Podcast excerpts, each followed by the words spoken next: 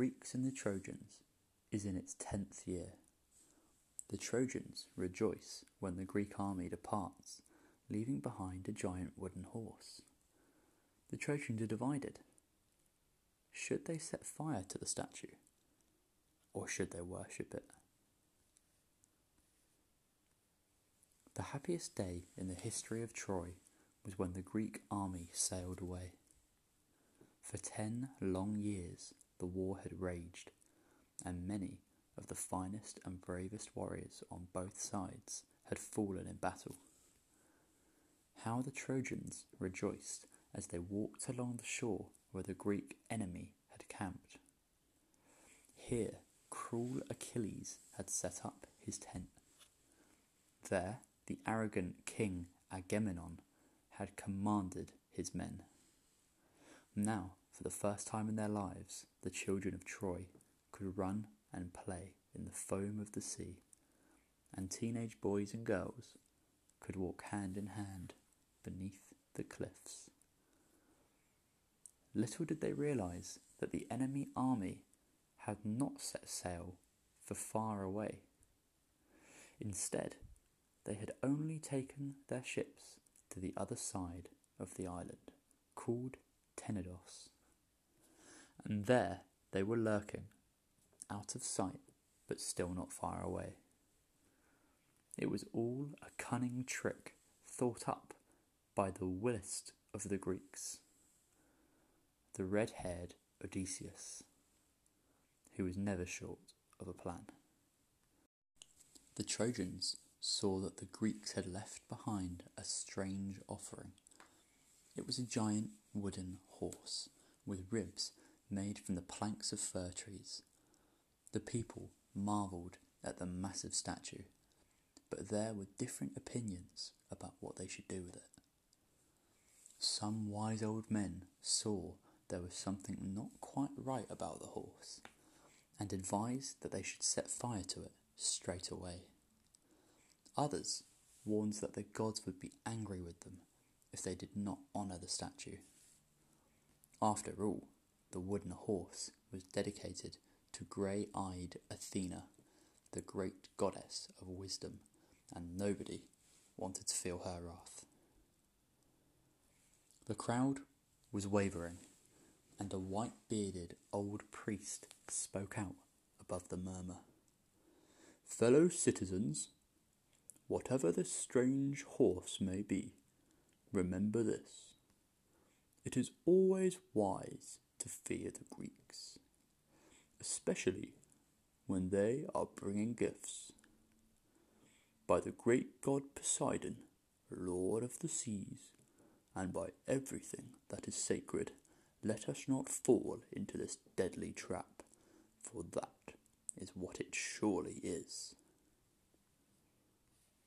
So saying, the old priest hurled a mighty spear at the horse and it flew into the beast's side and quivered. And the guts of the horse reverberated with an eerie hollow sound like a long, deep moan.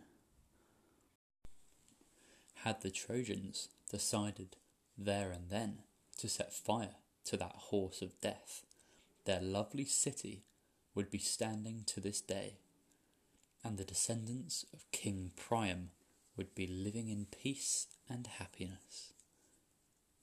Just then, a Trojan patrol came upon the scene, and they brought with them a prisoner, a Greek called Sinon, whom the army had left behind. Now, we will find out the truth, said the Trojan guards. Let's poke this wretched Greek spy with our bronze spears until he tells us what this Greek gift is all about. When he heard this, the poor prisoner cried out, No, please, don't harm me. I'll happily tell you all that you want to know. For cruel, scheming Odysseus is no more a friend of mine than he is of you.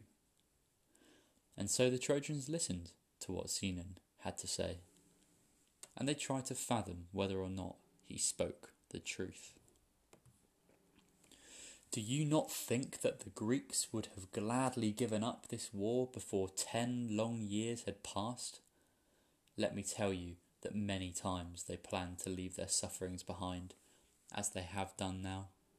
But each time they prepared to sail away in their beaked black ships, the sea god Poseidon sent a terrible storm and whipped up giant waves on the wine dark sea. They consulted a priest who told them the reason why the gods were inflicting such pain. You see, before he left his home in Argos, King Agamemnon, the great leader of men, waited an entire month for a wind to blow his ships to Troy. Eventually, he decided that the gods required a very special offering. And as usual, it was scheming Odysseus who thought up the plan. He sent for Agamemnon's own daughter, his darling, Iphigenia. He told her that she was to marry swift footed Achilles. She came with great joy and gladness in her heart, for Achilles was the most handsome and most brave of all of the Greeks. But it was all a most dreadful trick. Instead of marrying Achilles at the altar on the cliffs high above the sea, the priest sacrificed the lovely white skinned young maiden to the sea god. Straight away, as the foul deed was done, the winds began to blow. Now, ten long years later, as we were waiting for a wind to take us back home, Odysseus came up with another plan. I know, he said. Let's sacrifice the most useless of those among us. Nobody will miss Sinon. He has only ever criticised our plans and called us leaders wicked and foolish. We once sacrificed an innocent young girl. Now let's give the gods the life of a man, and you'll see they will send us a fair wind to blow us swiftly home. But before Odysseus sent his guards to fetch me to my death, a rumour reached me of what he had said, and I ran into the woods and hid. So the Greeks came up with a second plan to appease the gods, and you see the result before you. This magnificent wooden horse is their offering to say how sorry they are for all of the needless death and destruction that they have caused. Only bring it inside your walls before night falls, because unless I am far wrong, there will be gold and treasure hidden deep inside the belly of that wooden horse. When the Trojans had heard Sinon's tale, many of them were greedy for treasure and they believed his wicked lies, for he spoke most convincingly, but still the crowd was uncertain what to do. Until, that is, a most terrible thing happened.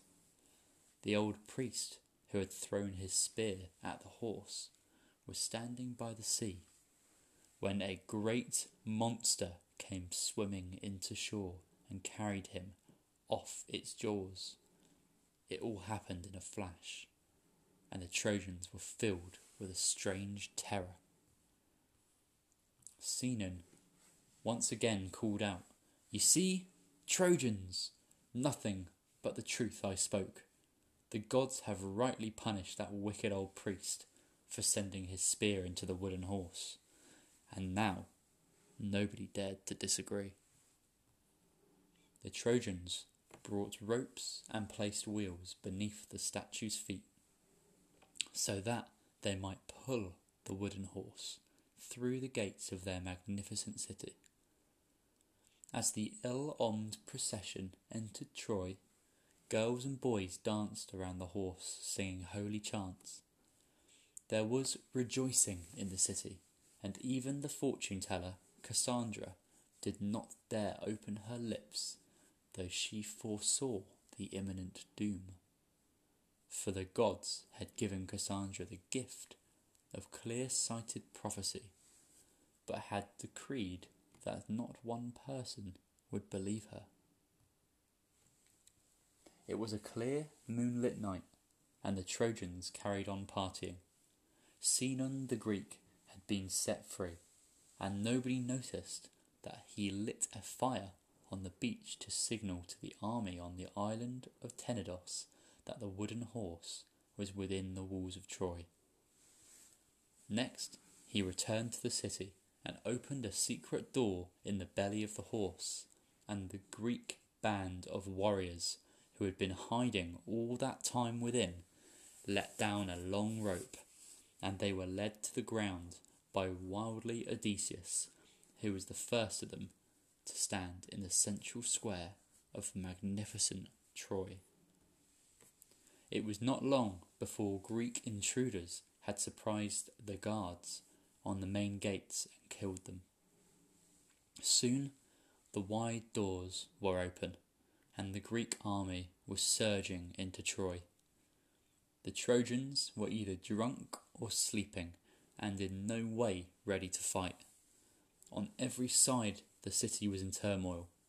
Soon the palace of King Priam was in the grip of fire, and Helen, the most beautiful woman in the world, for whom these ten years of war had been fought over, was throwing herself at the feet of her Greek husband, King Menelaus, and protesting how she had been kidnapped and brought to Troy against her will. It was, of course, all lies but Menelaus was ready to believe his lovely wife, and he took her once more into his arms.